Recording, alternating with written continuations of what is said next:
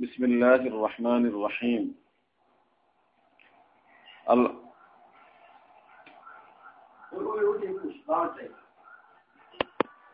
بسم الله الرحمن الرحيم. الحمد لله رب العالمين والصلاة والسلام على أشرف الأنبياء والمرسلين نبينا وإمامنا وقدوتنا وحبيبنا محمد وعلى آله وأصحابه أجمعين. أما بعد فأعوذ بالله من الشيطان الرجيم بسم الله الرحمن الرحيم وما خلقت الجن والإنس إلا ليعبدون ما أريد منهم من رزق وما أريد أن يطعمون إن الله هو الرزاق ذو القوة المتين সম্মানিত উপস্থিতি আমাদের আজকের আলোচনার বিষয় ইসলামে এবাদত, তার ভাব ও তাৎপর্য। প্রিয় উপস্থিতি, আমরা যদি একটা কথা বিবেচনা করি সকলে আমরা একমত হব যে বুদ্ধিমান কেউ কোনো কাজ, কোনো উদ্দেশ্য ছাড়া করে না। এবং প্রজ্ঞার দাবিও তাই। অনর্থক উদ্দেশ্যবিহীন কোনো কাজ কেউ করতে পারে না। তো এই বিবেচনাটি যদি আমাদের সঠিক হয়, তাহলে আরেকটি বিষয় আমাদের বোঝা অতি সহজ হবে যে মহান রব্বুল আলমিন এই পৃথিবী সৃষ্টি করেছেন সৃষ্টি করেছেন আকাশ মন্ডলী ভূমণ্ডল এবং মানুষের বসবাসের জন্য যা প্রয়োজন সমস্ত কিছু মহান আল্লাহ এককভাবেই সৃষ্টি করেছেন। আর এই ধরাতে পাঠিয়েছেন মানুষকে মানুষকে শ্রেষ্ঠত্ব দিয়ে। এতে কোন উদ্দেশ্য রয়েছে কিনা? মহান আল্লাহ তাআলা নিজেকে প্রজ্ঞাময়, প্রজ্ঞাবান, হাকিম, আলিম এই হিসেবে বারবার ঘোষণা করেছেন। আর আমরা যদি আগের সেই নীতি কথাটিকে আমাদের বিবেচনা সঠিক বলে ভাবতে পারি, তাহলে আল্লাহ তালা হাকিম সেই জিনিসটা চিন্তায় আনলে আমরা অবশ্যই বুঝতে পারবো অবশ্যই আমাদের মানতে হবে যে মহান আল্লাহ তালা এই পৃথিবীকেও সৃষ্টি করেছেন কোন একটি উদ্দেশ্যকে নিয়েই আর সেটি কি উদ্দেশ্যবিহীন যে আল্লাহ সৃষ্টি করেননি সেটি এক আয়াত আল্লাহ তালা স্পষ্ট বলেছেন মহান আল্লাহ তালা সাদ করেন অমা খলাকুনা আওয়াল আরদা ওমা বাইনাহুমা বাতিলা ذلك ظن الذين كفروا আর আসমান, জমিন এবং এই দুইয়ের মধ্যে যা আছে, তা আমি অনর্থক সৃষ্টি করিনি। এটা কাফেরদের ধারণা। সুতরাং কাফেরদের জন্য রয়েছে জাহান নামের দুর্ভোগ। জিন ইনসানের সৃষ্টিও কোন উদ্দেশ্যবিহীন নয়। এই প্রসঙ্গে আল্লাহ স্পষ্ট করে বলেন অমা ফলাক্তুল জিন্নাওয়াল ইনসা ইল্লা লিয়া মা উরিদু মিনহুম মির রিজকিম ওয়া মা উরিদু আন ইউতইমুন আর আমি জিন ও মানুষকে কেবল এজন্যই সৃষ্টি করেছি যে তারা আমার ইবাদত করবে। আমি তাদের কাছে কোনো রিজিক চাই না, আর আমি চাই না যে তারা আমাকে খাবার দিবে। প্রিয় উপস্থিতি, এই আয়াতগুলোর মাধ্যমে আমাদের কাছে একেবারে সুস্পষ্ট হয়ে গেল যে মহান আল্লাহ তালা এই পৃথিবীকে অনর্থক সৃষ্টি করেন একটা উদ্দেশ্যে সৃষ্টি করেছেন, আর সেই উদ্দেশ্যে হলো মানুষ আর জিন আল্লাহ তালার আবাদত করবে, তার আনুগত্য করবে তার গোলামীকে স্বীকার করে নিয়ে তার হুকুম আশ্রমকে মান্য করবে, অর্থাৎ এবাদত করবে। এখন আমাদের বুঝতে হবে এবাদত কাকে বলে, এবাদতের অর্থ কি? এবাদত একটি ব্যাপক অর্থবোধক জিনিস। এর সারাংশ হচ্ছে দিন ও ধর্মকে একমাত্র আল্লাহর জন্য একনিষ্ঠ করা। আল্লামা ইবনে তাইমিয়া রহমতুল্লাহ আলাই এর একটি সুন্দর ব্যাখ্যা দিয়েছেন। তিনি বলেন আল ইবাদা মা ইউহিব্বুহু আল্লাহ ওয়া ইয়ারদাহ মিন আল আকওয়ালি ওয়াল আ'মালি যাহিরাতি ওয়াল বাতিনা অর্থাৎ ইবাদত বাহ্যিক ও আভ্যন্তরীণ এমন কথা ও কাজ যা মহান আল্লাহ পছন্দ করেন ও ভালোবাসেন। মানব জীবনে সে যত কাজ করবে, যত কথা বলবে, এই কথা আর কাজে তার কোনো উপকারিতা আছে কিনা সেটাকে সে বিবেচনায় আনতে হবে। আর এই কথাটি যদি উপকারী হয় এবং আল্লাহর কাছে পছন্দনীয় হয়। আর ওই কথা কাজ যদি নবী আকরাম সাল্লাহ আলাইসাল্লামের আদর্শের অনুবর্তিতায় সম্পাদিত হয়, তাহলে এই কাজটি এবাদত হিসেবে পরিগণিত হবে। সম্মানিত ভাইরা এবাদত এটি শুধু কয়েকটি বিষয়ের ভিতরে সীমাবদ্ধ নয়। পূর্ববর্তী সংজ্ঞার দিকে আমরা খেয়াল করলে বুঝতে পারব যে মানব জীবনের পরিমণ্ডলটা যত বিস্তৃত, এই বিস্তৃত পরিমণ্ডলে মহানবী সাল্লাহ যে ক্ষেত্রে যে কাজটি, যে নিয়মে সম্পাদন করেছেন সেই ক্ষেত্রে সেই কাজটি ওই নিয়মে সম্পাদন করলেই এবাদত হয়ে যাবে এবং এবাদতের সব পাওয়া যাবে। এখন আমাদের জানতে হবে যে আবাদতের জন্য আমরা আমরা পৃথিবীতে আসলাম আর আমাদেরকে আল্লাহ তালা সৃষ্টি করলেন। সে আবাদতটি আল্লাহর কাছে গ্রহণযোগ্য হওয়ার জন্য কোনো শর্ত আছে কিনা? হ্যাঁ ইসলামী বিধিবিধানগুলোকে পর্যালোচনা করে কয়েকটি শর্ত আরোপ করা হয়েছে আবাদত কবুল হওয়ার জন্য। তার মূলে রয়েছে দুটি। একটি হলো আবাদত হতে হবে, একমাত্র আল্লাহ তালা সন্তুষ্টির উদ্দেশ্যে। আল্লাহ তালা যে কাজটিকে পছন্দ করবেন এবং ওই কাজটি করলে আল্লাহ সন্তুষ্ট হবেন, অন্য কোনো উদ্দেশ্য নয়। এই একনিষ্ঠ মন নিয়ে হালের লিওয়াছিল্লা, আল্লাহর জন্য কাজটি যদি সম্পাদন করা যায়, সে কাজটি এবাদত ওই, এই এই অনুভূতিটি এবাদত কবুল হওয়ার জন্য শর্ত। মহান আল্লাহ এই বিষয়ে কোরআনের ভিতরে বলেন ওমা উমিরু ইল্লা লিয়া আবুদুল্লাহ মুখলিসিন আলাহুদ্দিন হুনাফা। আর তাদেরকে কেবল এই নির্দেশই দেয়া হয়েছিল যে তারা যেন আল্লাহ এবাদত করে, তারই জন্য দিনকে একনিষ্ঠ করে। ফলে এবাদত হতে হবে পূর্ণ এখলাসের সাথে, একমাত্র আল্লাহ সন্তুষ্টির উদ্দেশ্যে, পূর্ণ আন্তরিকতা এবং নিষ্ঠার সাথে। দ্বিতীয় শর্ত এবাদতটি হতে হবে সঠিক পদ্ধতিতে। এই পদ্ধতি মানুষ নিজের থেকে নির্ধারণ করলে চলবে না। কারণ মানুষ যেমনি ভাবে সীমিত, তার চিন্তা চেতনা সীমিত। মহান আল্লাহর সাথে, তার শানের সাথে পূর্ণ সামঞ্জস্য হয়ে একটি আবাদতের ফর্মুলা এবং পদ্ধতি কি হবে, এটি সীমিত জ্ঞান দিয়ে মানুষ নিরূপণ করতে সক্ষম নয়। ফলে এখানেও দেখতে হবে, মহান আল্লাহর পক্ষ থেকে ওই আবাদতটি সম্পাদনের কোন তরিকা পদ্ধতি আছে কিনা। আর এটি আমরা যদি বিশ্লেষণ করি, বুঝতে পারব মহানবী সাল্লাম মোয়াল্লেম হিসেবে পৃথিবীতে এসেছেন। তিনি নিজেই বলেন, ইন্নামা বরিত মোয়াল্লিমান প্রশিক্ষক এবং শিক্ষক করে আমাকে পাঠানো হয়েছে।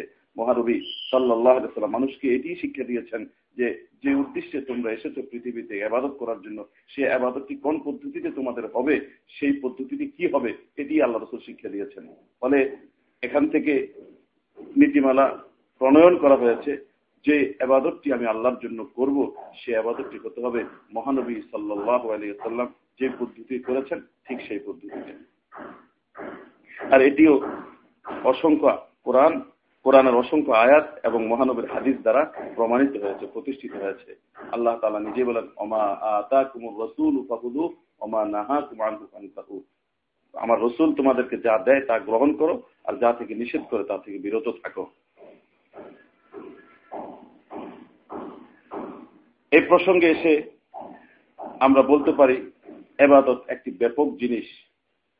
এই ব্যাপক এই ব্যাপকতাকে বিশ্লেষণ করতে গেলে মানব জীবনের প্রতিটি কাজ, এমনকি অভ্যাসগত কাজও যদি আল্লাহ সন্তুষ্টির উদ্দেশ্যে রসুলের তরিকা অনুসরণ করে সম্পাদন করা হয়, সেখানেও আল্লাহ তালা সবাবের ব্যবস্থা রেখেছেন, সেটাও আবাদত হিসাবে পরিগণিত হবে। যেমন এক হাদিস আল্লাহ রসুল বলেন ইন্নাকা লাং তুনফিকা নাফাকাতান ইয়াবতাগি বিহি ওয়াজহাল্লাহ ইল্লা উজিরতা আলাইহা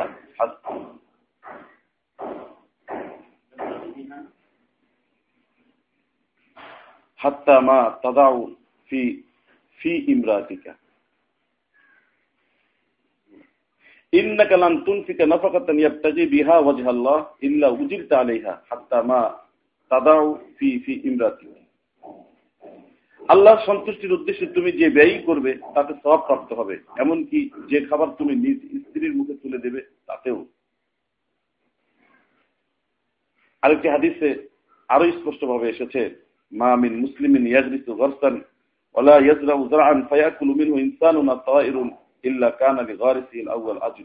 কোন মুসলিম বৃক্ষরোপণ করলে কিংবা ক্ষেত কৃষি করলে, তা হতে যদি কোনো মানুষ কিংবা পাখি খায় কিছু খায়, এর বিনিময়ে প্রথম রোপণকারীর জন্য স্বভাব রয়েছে। হানাল্লাহ এই বিষয়টি যদি আমরা দেখি, তাহলে দেখব আমার নিজের পরিবারের দায় দায়িত্ব আমাকে বহন করতে হয়। আর সেখানে যদি আমি এই দায়িত্ব বহন করতে গিয়ে আল্লাহর সন্তুষ্টি অন্বেষণ করি, মহানবী সাল্লাহ পদ্ধতিতে অনুসরণ করি, সেখানেও আমার জন্য সবের ব্যবস্থা রয়েছে। অর্থাৎ এই কাজটিও আবাদত হিসাবেই আল্লাহর কাছে গৃহীত হবে। অনুরূপ ভাবে আমি একটা গাছ বপন করলাম। গাছ বপন করতে গিয়ে আমার যদি উদ্দেশ্য থাকে যে এখান থেকে মানুষ উপকৃত হবে এবং ধরা তার সমস্ত সিস্টেম নিজামগুলো ঠিক থাকবে, এখান থেকে যারাই উপকার লাভ করবে, ছায়ার মাধ্যমে হোক বৃক্ষ আহরণ করার মাধ্যমে হোক, অথবা অন্য কোনো মাধ্যমে হোক সেখানে আমার জন্য সবার ব্যবস্থা রয়েছে। এইভাবে বিশ্লেষণ করতে দেখা গেল, মানব জীবনের প্রতিটি ক্ষেত্রে যে কাজটি সে করবে সেই কাজটির উদ্দেশ্য যদি সৎ হয়, আল্লাহ সন্তুষ্টি হয়, আর উদ্দেশ্য, আর কাজটির সম্পাদন যদি হয় মহানবী সাল্লাহ সাল্লামের তরিকায়, তাহলে কাজটি এর দ্বারাও আমি সব পাবো। এমনকি আল্লাহ রসুল সাহাবিদেরকে বলেন, তুমি তোমার শরীরের চাহিদা যদি পূরণ করো তোমার স্ত্রীর সাথে, তাহলে সেটাতেও তোমাদের সবের ব্যবস্থা রয়েছে। একজন সাহাবি বিশ্বাভিত হয়ে আশ্চর্য হয়ে বলতেছেন, ইয়া রসুল্লাহ আমি আমার শরীরের চাহিদা পূরণ করলাম। আমাদের একজন তার শরীরের চাহিদা পূরণ করল এতেও সব রয়েছে? আল্লাহ রসুল বলেন আচ্ছা তোমার কি ধারণা বলো তো? যদি কাজটি হালাল পদ্ধতিতে না হয়ে হারাম পদ্ধতিতে হতো পরনারীর সাথে যদি কাজটি সংগঠিত হতো, তাহলে কি গুণা হতো না? সাহাবি বললেন হ্যাঁ তা তো গুণা হতো। যে কাজটি অবৈধ পন্থায় করলে গুণা হয়, সেই কাজটি বৈধ পন্থায় করলে সব হবে না কেন?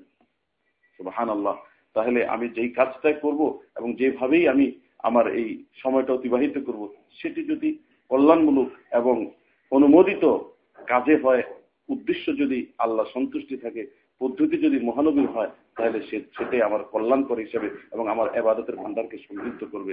সেই হিসেবে আমাদের উচিত হবে সেভাবে অগ্রসর হওয়া। আচ্ছা এবাদতের কোন সময় নির্ধারিত আছে কিনা?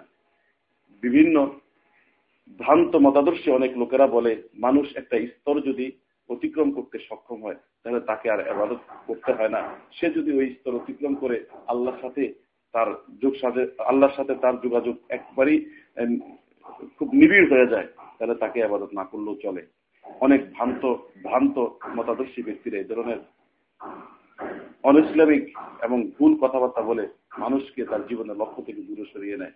আসলে আমরা যদি কোরআনকে বিশ্লেষণ করি, কোরআনের আয়াত স্পষ্ট করে আমাদেরকে বলছে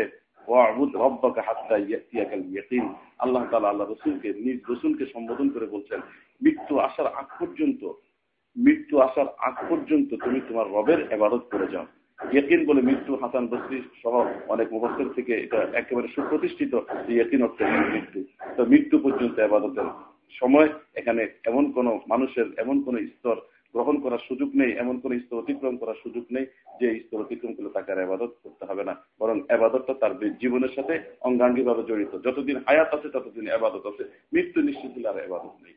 তবে এখানে আরেকটি কথা আছে। মৃত্যুর পরেও আমার এবাদত সব পাওয়ার সুযোগ আছে। আমি যদি এবাদত এইভাবে করি, কিছু আবাদত এমন আছে যে আবাদতগুলো করার পরেও এটি স্থায়ী থাকবে, চলমান থাকবে, যেটাকে সপ্তাহে জারিয়া বলা হয়। আবাদতটি যদি জারিয়া হয়, চলমান থাকে, মৃত্যুর পরেও আমি তার সব পাবো। যেমন মহানবী সাল্লাম এক হাদিসে বলেন, ইদা মাতাল ইনসানু ইন কতা আনু আমালু ইল্লা মিন সালাসাতিন, মিন সাদকাতিন জারিয়াতিন, আও মিন ওয়ালাদিন সালিহিন ইয়াদুলা, আও মিন ইলমিন ইউনতাফাউ বিহি। মানুষ যখন মরে যায়, তখন তার আমলের ধারা বন্ধ হয়ে যায়। কিন্তু তিনটি বিষয় এমন আছে যে মৃত্যুর পরেও তা চলমান থাকে সত্তায় জারিয়া।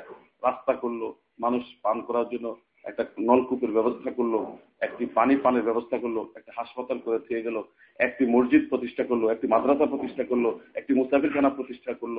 এটি যতদিন পর্যন্ত দুনিয়াতে চলবে, ততদিন পর্যন্ত তার সব, তার কবরের ভিতরে, আমলের ভিতরে যুক্ত হতে থাকবে, আমলের ভান্ডার সমৃদ্ধ হতে থাকবে। অনুরূপ ভাবে যদি সে কোরআন, হাদিসের জ্ঞান এবং উপকারী এলমের ধারা দুনিয়াতে সূচনা করে যায় এবং এরকম একটা ধারা সে রেখে যেতে পারে, তাহলে এই ধারা যতদিন চলমান থাকবে ততদিন পর্যন্ত তার আমলে এর সব পৌঁছতে থাকবে। এক সন্তান যদি সে রেখে যায়, সন্তানকে কোরআন, হাদিস শিক্ষা দিয়ে আল্লাহমুখী করে, রসুলের আদর্শে প্রতিষ্ঠিত করে এবং সন্তানকে যদি ভালো বানিয়ে ন্যাক বানিয়ে যেতে পারে, আল্লাহ যেমন চেয়েছেন, এমন সন্তান বানানোর চেষ্টা যদি সে করে যেতে পারে। এই সন্তান পৃথিবীতে থাকা অবস্থায় যতদিন পর্যন্ত তার পিতামাতার জন্য দোয়া করবে, এই দোয়ার কারণে তার সবও পৌঁছাতে থাকবে। আর ওই সন্তান যত ন্যাক আমল করবে, এই ন্যাক আমলের সবও তার পিতার আমলে যুক্ত সম্মানিত ভাইরা আমরা এখান থেকেও বুঝলাম যে আবাদত করব আমি, আবাদতের সীমা হলো মৃত্যু পর্যন্ত। কিন্তু এর ভিতরে এমন কিছু আবাদত আছে, যে আবাদতের ধারা যদি অব্যাহত থাকে, চলমান থাকে, তাহলে মৃত্যুর পরও তার সব আমি পেতে পারব। আল্লাহ তালা আমাকে আবাদতের জন্য সৃষ্টি করেছেন। এই মহামূল্যবান সময়গুলো যদি এই ধরনের উপকারী কাজে আমি ব্যয় করতে পারি, তাহলে আমার দুনিয়া এবং আখেরাত উভয়টাই কল্যাণকর হবে এবং উভয়টাই আমার জন্য সফল হবে। ভাইরা আমাদেরকে এইদিকে একটু চিন্তা করে আসা দরকার। এখানে একটি বিষয় আমি সর্বশেষে এসে আপনাদের সম্মুখে উপস্থাপন করতে চাই, তা হচ্ছে এবাদত বিষয়ে কিছু বিভ্রান্তি আছে। অনেক মানুষ মনে করে এবাদত কিছু প্রাতিষ্ঠানিক কাজের নাম যা প্রতিষ্ঠান নির্ভর, বাকি জীবনটাই মানুষ স্বাধীন। যেমন অনেকে মনে করে, মসজিদে যাব, নামাজ পড়ব, রমজান আসবে জাকাত দিব, রোজা রাখব। এই প্রাতিষ্ঠানিক যে আনুষ্ঠানিক নির্ভর যে আবাদতগুলো আছে, সে আবাদতগুলো আমাদের চলবে। ফলে অন্যান্য অনেক ক্ষেত্র আছে যে ক্ষেত্র সেখানে আবাদতের কোনো প্রয়োজন নাই এবং সেটা আমি, ওই ক্ষেত্রে আমি স্বাধীন, আমার ইচ্ছা মতো আমি করতে পারব। ফলে দেখা যায়, মসজিদে এসে ঠিকই তো সে নামাজ পড়ে এবং আল্লাহ তালা যেভাবে শিখিয়েছে রাস্তাদের মাধ্যমে, সেই পদ্ধতি সে অনুসরণ করে, কিন্তু ব্যবসা বাণিজ্যের ক্ষেত্রে উদাসীন থাকে। সেখানে যে কোনো নীতিমেলা আছে শরীরতে তা মানতে চায় না, বরং আন্তর্জাতিক ভাবে যে নীতিমালা পরিণত হয়েছে, সুদ, ঘুষ ইত্যাদির মাধ্যমে সেই নীতিমালাকে সে ফলো করে। দেশ পরিচালনা, রাষ্ট্র পরিচালনা করার ক্ষেত্রে সেখানে সে মনে করে সে স্বাধীন। যেভাবে দেশ পরিচালনা করা প্রয়োজন ইসলামিক রীতিনীতি অনুসরণ করে সেটা, সেখানেও যে সে বাধ্য হয় সেটাও যে তার আবাদত হতে পারত, এই চিন্তার থেকে সে বের হয়ে এসে বরং এখানে নিজেকে স্বাধীন মনে করে।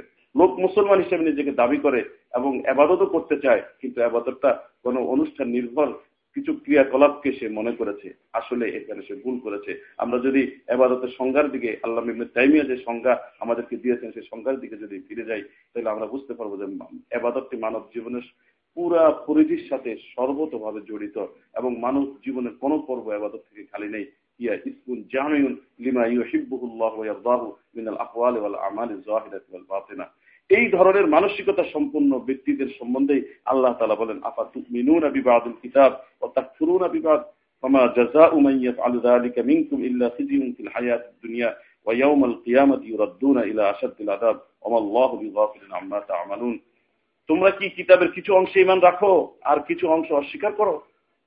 সুতরাং তোমাদের মধ্যে যারা তা করে দুনিয়ার জীবনে, লাঞ্ছনা ছাড়া তাদের কি প্রতিদান হতে পারে? আর কেয়ামতের দিনে তাদেরকে কঠিন তোমা যাবে নিক্ষেপ করা হবে। আর তোমরা যা করো, আল্লাহ সে সম্পর্কে গাফিল নন।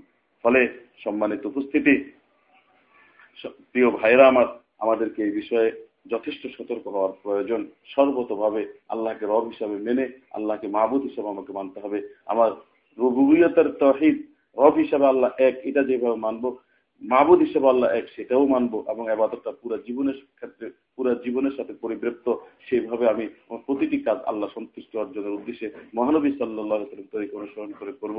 তাহলে আমি আমার দুনিয়ার জীবনটা আল্লাহ যে উদ্দেশ্যে পাঠিয়েছে সেটা সার্থক হবে। আমি সফল ব্যক্তি হিসেবে দুনিয়ার জীবন শেষ করতে পারব।